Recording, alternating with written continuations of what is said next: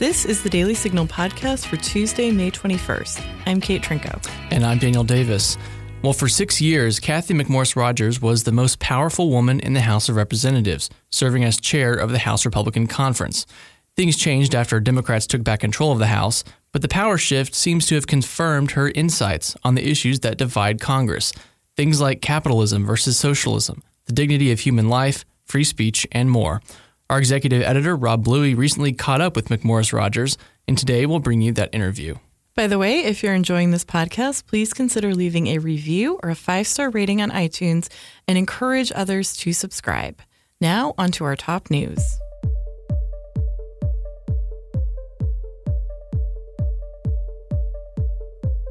Well, Iran is upping its nuclear enrichment amid growing tensions with the U.S.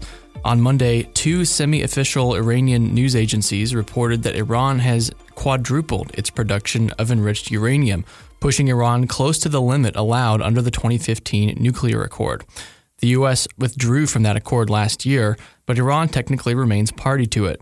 The news came just hours after President Trump warned Iran not to threaten the United States, tweeting, quote, If Iran wants to fight, that will be the official end of Iran. Senator Lindsey Graham issued a similar warning on Monday, tweeting, quote, it is clear that over the last several weeks, Iran has attacked pipelines and ships in other nations and created threat streams against American interests in Iraq. The fault lies with the Iranians, not the United States or any other nation. If the Iranian threats against American personnel and interests are activated, we must deliver an overwhelming military response. Stand firm, Mr. President. End quote. The vehicle company Ford will be slashing 7,000 jobs, all white collar type jobs, salaried, by August, according to a letter by Ford CEO Jim Hackett obtained by CNBC. According to CNBC, the jobs loss will mostly be overseas, although 2,300 will be in the U.S. Of those 2,300, 1,500 are reportedly voluntary buyouts, according to an unnamed Ford spokesperson. Right now, Ford has around 199,000 employees. Well, California Senator Kamala Harris has a new plan to tackle the so called gender pay gap. The plan would punish companies for failing to meet pay equity standards determined by the Equal Employment Opportunity Commission. Her plan would create what's called an equal pay certification, essentially the federal government's stamp of approval, which every company would have to apply for. Companies would have to prove to the federal government that they pay men and women equally, and if they fail to do so, the company would be fined 1% of their profits for every percent more that men were paid over women. Harris estimates that within the first 10 years, her plan would raise $180 billion from fines. An unnamed 16 year old young man from Guatemala died Monday in the custody of Border Patrol. The teen, who was processed May 13th after crossing the border, was found unresponsive in a welfare check, and the cause of death is unknown. Acting Commissioner John Sanders of U.S. Customs and Border Protection said in a statement The men and women of U.S. Customs and Border Protection are saddened by the tragic loss of this young man, and our condolences are with his family. CBP is committed to the health, safety, and humane treatment of those in our custody. There is now a review going on to examine what occurred. Well, state Democrats are issuing their own kind of travel ban. Late last week, in response to Alabama's new pro life law, state officials in Colorado and Maryland banned government employees from traveling to Alabama for work purposes. Maryland Comptroller Peter Franchot banned 1,100 staffers from visiting Alabama on business and took steps to divest Maryland's $52 billion pension fund of all Alabama based companies. He called Alabama lawmakers theocratic and extremist. Likewise, in Colorado, Secretary of State Jena Griswold said she won't be sending her staffers to the Auburn based Election Center, which hosts instructional seminars. She called on other state and local leaders to join her in the boycott. Students at Morehouse College, a historically black institution, got a fun surprise during their graduation this weekend. Speaker and billionaire Robert F. Smith made this announcement. This is my class, 2019 and my family is making a grant to eliminate their student loans. According to Student Loan Hero, quote, among the class of 2018, 69% of college students took out student loans, and they graduated with an average debt of 29,800, including both private and federal debt. Up next, Rob Bluey's exclusive interview with Congresswoman Cathy McMorris Rodgers. Do you have an opinion that you'd like to share? Leave us a voicemail at 202 608 6205 or email us at letters at dailysignal.com. Yours could be featured on the Daily Signal podcast. We're joined at the Daily Signal now by Congresswoman Cathy McMorris Rodgers of Washington State. Thanks for being with us. It's, it's great to be here. Thanks for having me. You have spent this time back home in the district talking to a lot of your constituents. Uh, tell us what is on their mind. It's so interesting for those of us in Washington to hear what's going on in the rest of the country. Sure. Well, it, it's always good to get around to the, the counties of eastern Washington and hold town halls, invite people to come and ask questions. Um, I'm also visiting all the high schools. So I had, I've been to several high schools over the last couple of weeks. Uh, I, I, represent several colleges and universities and going on campus. Um, at the town halls, you know, what I like to talk about and where I, I always lead is just that this is this is representative government and just how much I cherish representative government and being, you know, what an honor it is to serve in the House, the people's house, the battle of ideas that takes place. I always like to highlight the economy. And in Eastern Washington, our economy is good, just like it is all over the country. And and we uh, we we have, if anything, we have a shortage of skilled workers and the affordable housing. We need more plumbers and pipe fitters and welders. Uh, but uh, uh the, the questions that I've been asked more just the last few days, uh, I, I usually get asked about the, the cost of healthcare. That continues to be a big challenge, especially for uh, families, small businesses, those that are in the individual market. Uh, rising premiums, uh, co-pays, the deductibles, that continues to be a question that they ask. Um, those on the left, there, there seems to be you know, quite an organized effort to show up and ask about the Green New Deal. Uh, so there's usually one or two, or maybe even more, that will ask, you know, so what about the Green New Deal? Which, when you when you explain that, at least what we've seen to date, we're talking 93 trillion dollars in cost on this country, it, it, quickly changes that conversation. I bet, yes. yes. well, and, I, and it, I bet there are issues that uh, you're not hearing about as well. I mean, uh, that, that are really different from what it seems some in Washington want to focus on. And I yes. mean the Mueller report and impeachment and everything else that comes along yeah. with that. I have not been asked about that once. Wow. As I have been. Uh, in these town meetings at the schools, I have I have not been asked about it once, and yet that dominates the news, obviously. It's, it certainly does. So, when you're meeting with high school students, what's on their mind? And, and what do they think about this move by some in Congress to give 16 year olds the op- opportunity to vote? It's been fun to ask them directly that question. Uh, so, I've been to several high schools. And I remember the first time I asked that question, I wasn't sure. I wasn't sure how would they respond. Um, the teacher had said, "Well, Cathy, can you can you um, ask them a question maybe on something that's going on right now in Congress?" And it had just it was days after we had taken that vote in the House whether or not to allow 16-year-olds to vote. So I I asked them the question.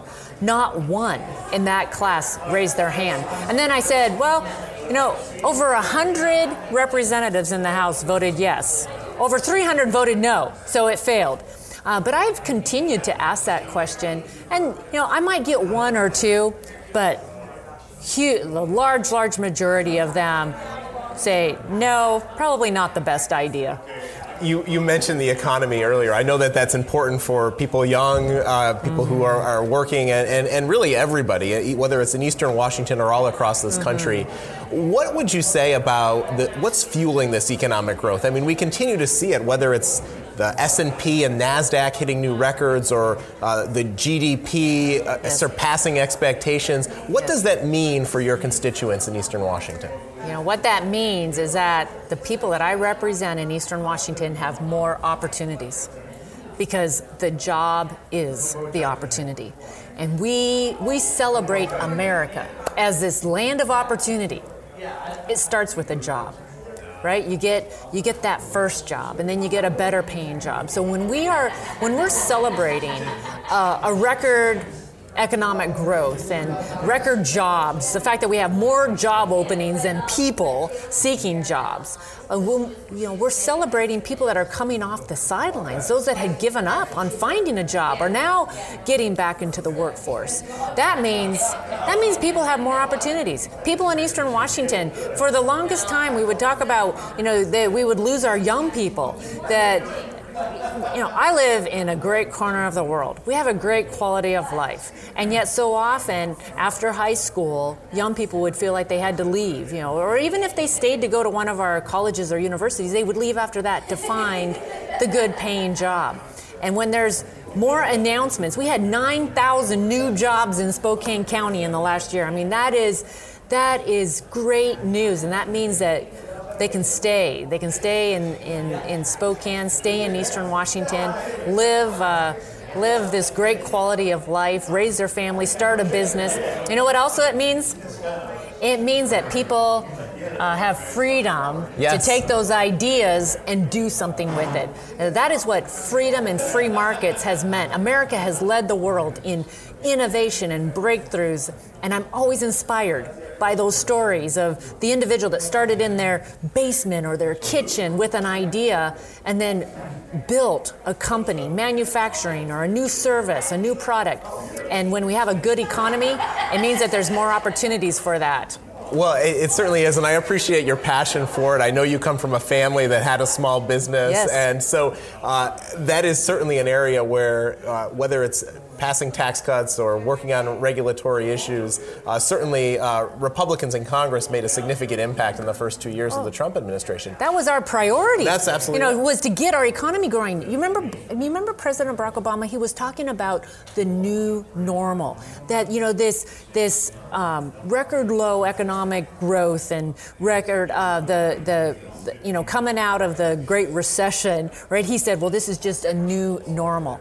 And as, as the Republican majority, along with our president, Donald Trump, you know, have taken on eliminating those regulations and, and lifting the regulatory stranglehold and, and the tax burden, we've seen just an amazing response within our economy. And, you know, it's, it's uh, small businesses are the engine of our economy. And I'm uh, grateful to have been raised on a, you know, in an orchard that we had a fruit stand. You know, it's a very family owned and operated.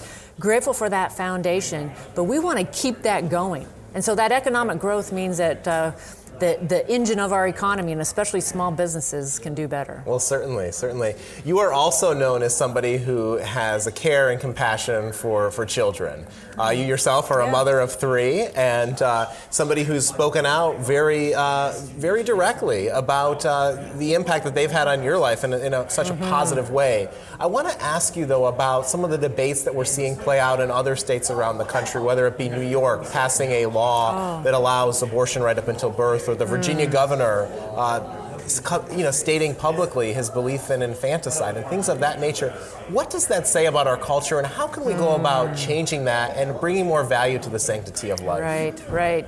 Oh, I, I, I, so want a culture that values life, that celebrates life, celebrates every life and, the, and that potential, the dignity and the, the value of every life. And boy, when, when I heard what New York had done, the law that they had passed, and the governor of Virginia and his statement, I was, I was shocked, first and foremost, at the, at the idea that a, a baby who had survived an abortion outside the womb would not be given health care you know and and so we have we have immediately gone to work on the born alive legislation. And it, it has been more difficult than it should be. In my mind this should be a no-brainer and uh, especially today with the life-saving treatments and technology that we have. And and and, and our healthcare system is one that that you know, is uh, about saving lives. It's about, you know, we want that, we do a lot. We, we lead the world in saving lives, and yet this idea that somehow a baby that's born alive would not be given health care, it's, it's really a, it's a shocking commentary on our, on our culture and, and the devaluing of life. And it, our, in our Declaration of Independence, it says it so well. You just go back to the, our foundation, and it is one. And you know, this is a country where we we are we're based upon a pursuit. It's life, liberty, and the pursuit of Right. happiness. And and life is pretty fundamental, and we. Um, we need to make sure that we're, we're celebrating that life either before the life is born or after it's born. And certainly the Born, Alive legislation should be uh, something that we can pass. Absolutely. Well, it's uh, it's currently a discharge petition, which Right. Mm-hmm. means uh, Republicans have signed it, and uh, you've had a few Democrats who have also put their name on it. But you need more Democrats in order for it to get to that number 218 to have a, a vote on the House floor. I want to ask you about what uh, what you've experienced in terms of the difference now that Mm-hmm. the Democrats are in control of the House. So Republicans seem to have. Um, you know, f- thrown a few curveballs at them with Mm. Yes. uh, with motions to recommit and Yes. forcing votes that they might not have wanted to take. But what Yes. is it like in your own experience having gone from Republicans being in the majority to now Democrats controlling Congress? It's night and day. Is it it? is. It's very different. We were just talking about the Born Alive legislation. Speaker Nancy Pelosi refuses to bring that up for a vote in the House of Representatives. So that means that our only recourse to force that vote is the discharge petition. And it, and it means that we have to file it, we have to get 218 signatures in order to get it released from Speaker Pelosi, and then uh, then you have to wait for a certain amount of time before you can have the vote. But you go when you're in the majority, you are setting the agenda. You are setting the calendar, and for the last uh, eight years, the Republicans had been in the majority in the House. So we had been setting the agenda, uh, which meant, you know, we led on tax reform. We led on a whole series of bills that were lifting the regulatory burden. Um, and now that's all being done by Speaker Pelosi, and it's just a very different agenda. Uh, and, and, and unfortunately, it, it appears that she's more interested in um, the presidential race and uh, votes of you know just it's just basically show votes. We've done more resolutions this year. I mean they're not putting forward legislative solutions they're just putting forward resolutions it's more just uh, they just want to be able to uh, grandstand and talk about a talk about an issue rather than really sit down and do the tough work of legislating Yeah, getting things done. No, absolutely, absolutely. You have a couple of political celebrities in, in uh, this new class. Um, I'm talking about the Congresswoman from New York, Alexandria Ocasio Cortez, uh, Ilhan Omar, who've made a lot of news themselves. Uh, have you had much interaction with them, or, or as somebody who's served in Congress, Mm-hmm. um, how do you get back to avoiding these headlines and actually Right. getting things done on behalf of the American people? Right. It seems that they're more interested in headlines. They're, they're, they're, I I term them celebrity politicians, right? They're not about actually building relationships or doing the hard work of legislating. And, and what is most frightening is that they are openly promoting a socialist agenda for America. And this is the first time that I've ever seen it quite at this level. And I, I've, I'm reminding the high school students that I visit and colleges that socialism and human rights do not coexist. You just look at uh, you look at the the, the, the history. Uh, socialism doesn't celebrate every person, individual rights and human rights, and, and make sure that their potential is being reached. Social, socialism is a few people that get to make the decisions for the rest of the, of the country. We were, you know, we we're talking about the growing economy. If you look at Heritage's own economic freedom index, uh, you see the socialism countries don't provide that freedom for the people who live in places like Venezuela or North Korea, and the countries that do are those who are the most economically Yes, free. So yes. glad to hear you're telling the high school students about Oh. that. Well, yes, it's it's it's free. It's free markets, capitalism, freedom that allows you to take that idea that you have. We're a creative people, right? We have ideas. We're always in search of that more perfect union, and we're always we're always coming up with new ideas to improve our lives. And and and it's in a free market society that you can actually take do something with that idea. You don't have to ask permission of the government. And yet, socialism, it is all controlled by a few. And that and and so that's where America has led the world in break you think about healthcare and all the breakthroughs in new innovations. I mean, we have led the world and we need to uh, really we've lifted more people out of poverty. We've raised the standard of living higher than any other country in the world. And it's because we are a free people. You know, one of the other things that comes with economic freedom often is trade. And I have mm-hmm. heard you talk about the importance of trade, particularly to Washington State, and yes. how, how reliant Washington State is on having a free trade. Yes. So um, we have an opportunity here coming up, perhaps with the U.S. Mexico Canada trade agreement, uh, right. uh, which the president has negotiated. What can you tell us about that, or what what prospects there might be in this Congress uh, to take some action on trade and and really help the economy grow even more? 95% of the consumers live outside of the United States of America. So my my vision is that America is a country that grows, that manufactures, that produces, innovates, and then sells it to the rest of the world, right? And in Washington State, we are we are the most trade dependent state in the country. So it's estimated one out of three, or yeah, one out of every three jobs is dependent upon trade. And that is the fact that we export so much of our agriculture, apples and potatoes and wheat. We, we export Boeing airplanes. We export Microsoft and Amazon products and, uh, and we sell it to people all over the world. The USMCA is really important. I'm I'm on the whip team. This is, uh, this is a modernization of NAFTA that the Trump administration has led and getting USMCA approved is going to be very important. I was just down at the White House a few weeks ago. We were strategizing on how to get it done. Part of USMCA is calling for some labor reforms in Mexico. Uh, we hope that Mexico will do that by the end of April, right? And so the clock is ticking there. And then ITC has issued its recommendations. Once, once that's in place, then the administration plans to send USMCA up to Congress, and the clock will t- start ticking. So we'll have 60 days to get it done.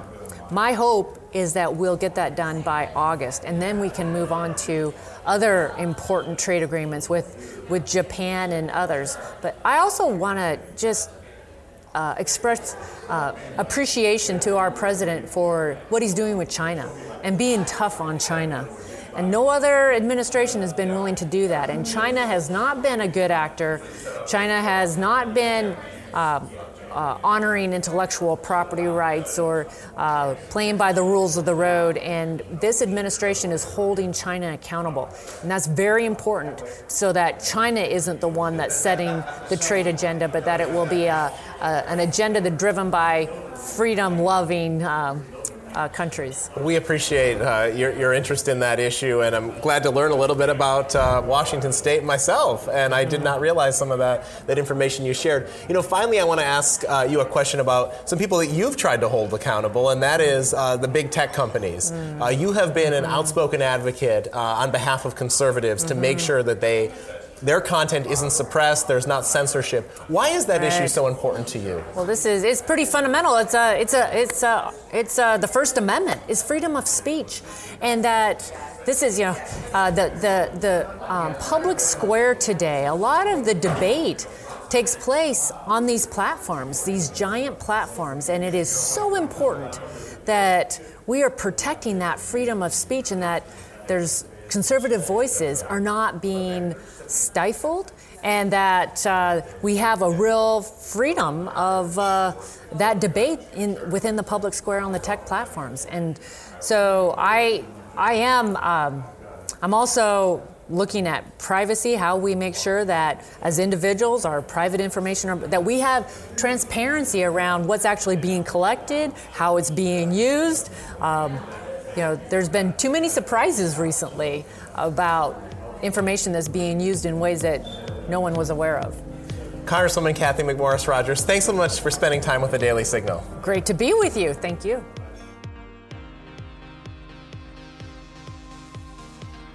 Do you own an Amazon Echo? You can now get the Daily Signal podcast every day as part of your daily Alexa flash briefing. It's easy to do. Just open your Amazon Alexa app, go to settings, and select flash briefing. From there, you can search for the Daily Signal podcast and add it to your flash briefing so you can stay up to date with the top news of the day that the liberal media isn't covering. And that's going to do it for us today. Thanks for listening to the Daily Signal podcast brought to you from the Robert H. Bruce Radio Studio at the Heritage Foundation. Please be sure to subscribe on iTunes, Google Play, or SoundCloud, and please leave us a review or a rating on iTunes to give us feedback. We'll see you again tomorrow. You've been listening to the Daily Signal podcast, executive produced by Kate Trinko and Daniel Davis, sound designed by Michael Gooden, Lauren Evans, and Thalia Rampersad. For more information, visit dailysignal.com. Americans have almost entirely forgotten their history. That's right, and if we want to keep our republic, this needs to change. I'm Jarrett Stepman. And I'm Fred Lucas. We host The Right Side of History, a podcast dedicated to restoring informed patriotism and busting the negative narratives about America's past. Hollywood, the media, and academia have failed a generation. We're here to set the record straight on the ideas and people who've made this country great. Subscribe to The Right Side of History on Apple Podcasts, SoundCloud, and Stitcher today.